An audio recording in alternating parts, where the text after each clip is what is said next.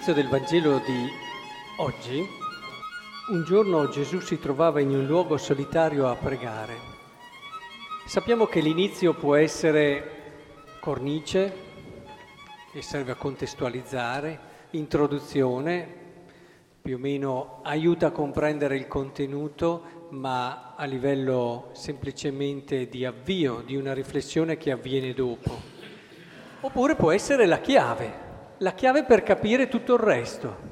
Ecco, oggi è questo, cioè questa semplice frase che rischia di scivolare via perché poi ci buttiamo a comprendere le parole belle e forti anche di Gesù, è invece la chiave che ci permette di entrare nel giusto senso e spirito di questo episodio.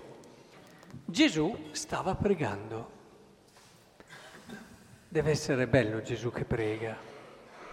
Io mi immagino Gesù che più che parlare della preghiera faceva venire voglia di pregare, perché quando lo si guardava capisci che lì sta vivendo qualcosa di assolutamente unico, speciale, grande.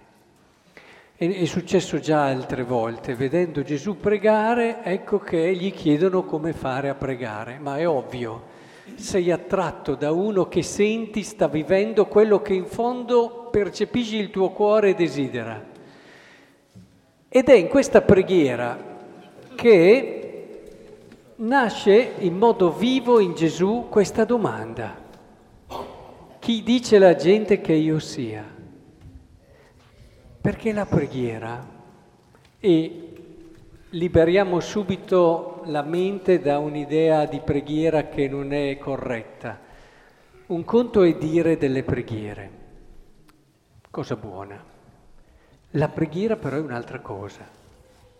Possiamo dire delle preghiere tutta la vita e non aver mai pregato in tutta l'esistenza. Quindi capite anche voi, dire le preghiere è un atto di religione, utile, buono. Possiamo dire tantissimi rosari e sono una cosa buona, ma pregare è un'altra cosa. Se poi dopo preghiamo durante il rosario, allora anche il rosario diventa preghiera. Però ecco, quello che vorrei adesso farvi cogliere è proprio questo. Cosa vuol dire pregare? Cosa vuol dire pregare? Pregare vuol dire mettersi davanti al mistero della nostra vita e cercare di entrarci più che mai, mettersi in quel silenzio che si apre nella nostra povertà, nel nostro sapere che da soli non possiamo dare un senso a quello che siamo, non siamo neanche venuti al mondo da soli. Quindi la preghiera ci mette davanti alla nostra povertà di coloro che hanno una domanda che esce dal cuore, che è quella di sapere chi sono Sapete che da quando un uomo ha cominciato a pensare su questa terra, le tre domande fondamentali hanno cominciato a risuonargli nella mente.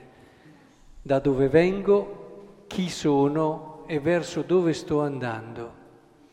La preghiera ci permette di entrare proprio lì, di entrare e di metterci davanti al mistero della nostra esistenza per cercare di capire e di comprendere Tutte le volte che preghiamo noi facciamo quell'atto essenziale, tipicamente e propriamente umano, prima che essere cristiano.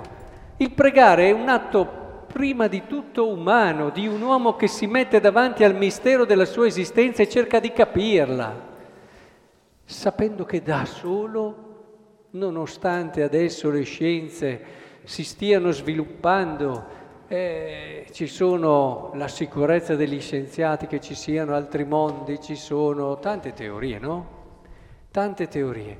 Ma per quanto le teorie possono svilupparsi, arriveranno magari a dirci il, quello che è il che cosa, ce lo fanno spiegare, il come, ma il perché no. La scienza non ce lo dirà mai il perché.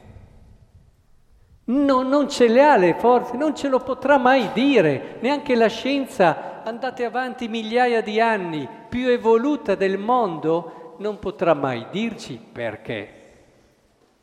Il cosa, il come quello sì, col tempo, pian piano, ma perché no?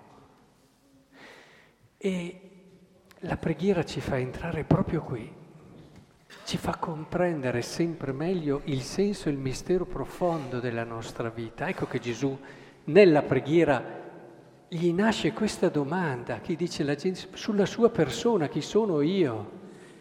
Chi sono io? Ed è nella preghiera che allora comprendiamo sempre di più e sempre meglio che il nostro essere uomini è fatto per l'amore. Cosa intendiamo però per amore? La soap opera che è di moda adesso, la telenovela che vediamo che va, o intendiamo che l'uomo è chiamato ad appassionarsi per qualcuno e il senso della nostra vita, il perché della nostra esistenza è strettamente legato al fatto che ci appassioniamo per qualcuno che non siamo noi. E allora è lì nella preghiera che Gesù, ad esempio, ritrovava la verità del suo essere. Era lì con tanta gente che aveva bisogno, eppure lui aveva la necessità di ritirarsi in preghiera per ritrovare il significato del suo essere lì, per capire chi era, per comprendere la sua missione, che era quella di servire fedelmente quel padre che, da cui si sentiva e si sente amato più che mai. E vivere di questa passione. Ecco allora che sembrano dure queste parole che dice Gesù, se qualcuno vuol venire dietro a me, rinneghi se stesso, prenda la sua croce ogni giorno e mi segua. Chi vuole salvare la propria vita la perderà, ma chi perderà la propria vita per causa mia la salverà. Sì, sembrano dure, ma provate a dirle a un innamorato. L'innamorato le ritiene normali, non, non sono dure, sono affascinanti, hanno una loro bellezza.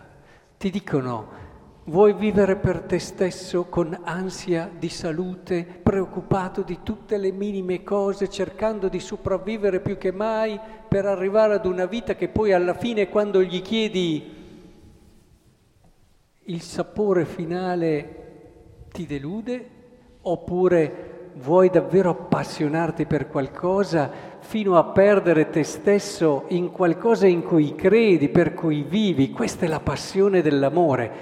Questo è quel DNA che Dio ha messo dentro al cuore di ognuno di noi. Poi possiamo normalizzarlo, possiamo eh, ubriacarlo di tante cose, però ce l'abbiamo dentro, che vogliamo o no. E una vita è bella ed è piena nella misura in cui abbiamo qualcosa di cui ci appassioniamo e per cui sappiamo perderci. Ditelo, come diceva un innamorato che è vero, l'innamoramento ha i suoi limiti, è una fase che passa, ma che poi nel suo spirito, nella sua essenza è bene che rimanga, a dire la verità. E deve trasformarsi, deve maturare, ma, ma ti fa proprio capire questo, che la vita è fatta per questo. Ditelo a una mamma, ditelo a una mamma che si perde per suo figlio, se è un peso perdersi per lui, dimenticarsi, rinnegare tanti diritti che se fossimo qui davanti alle mamme, le mamme fanno saltare le carte dei diritti, non starebbero più in piedi, perché se andate a vedere la vita di una madre, eh, pensa così poco ai diritti, così presa dai figli, dalla loro esigenza. Si mette sempre dopo una madre, sempre dopo. Questa, ahimè, è la legge dell'amore e, ed è la legge vera, la legge che rende l'uomo uomo. Ed è per questo che allora in questo anniversario, 50 anni di Avis, mi sembra giusto ricordare il servizio all'uomo, inteso proprio come umanità, che fa un'associazione come questa. E non voglio limitarmi solo a quello che si fa come solidarietà gli uni verso gli altri, eh, io ti do qualcosa di mio, tu ne hai bisogno, lo condividiamo e questo dà gioia a tutti, ma questa è una regola, è una regola di vita. Più io tengo per me, pensando di fare la mia felicità, le cose, e, e le tengo, e c'è un'avidità non solo di beni o di oggetti, ma anche di tempo, c'è un'avidità appunto anche di quelle che sono le mie risorse, le mie possibilità che io vedo solo in riferimento a me. Abbiamo bisogno invece di tante realtà, e l'Avis è una di queste, che ci ricorda che invece è nella misura in cui tu condividi qualcosa di tuo ed è bello perché non do semplicemente qualcosa, ma do qualcosa di mio, del mio corpo, della mia persona. Non do un oggetto che è al di fuori di me, do un sangue che è la mia stessa vita. Per questo io, quando a volte penso ai donatori di sangue, penso più che ai donatori di organi, a dire la verità, che ci parli anche del mistero dell'Eucaristia. Perché l'organo rimane, sì, certo diventa cosa tua, eccetera, però il, il sangue diventa parte dell'altro che lo riceve e non lo riesci più a distinguere dopo.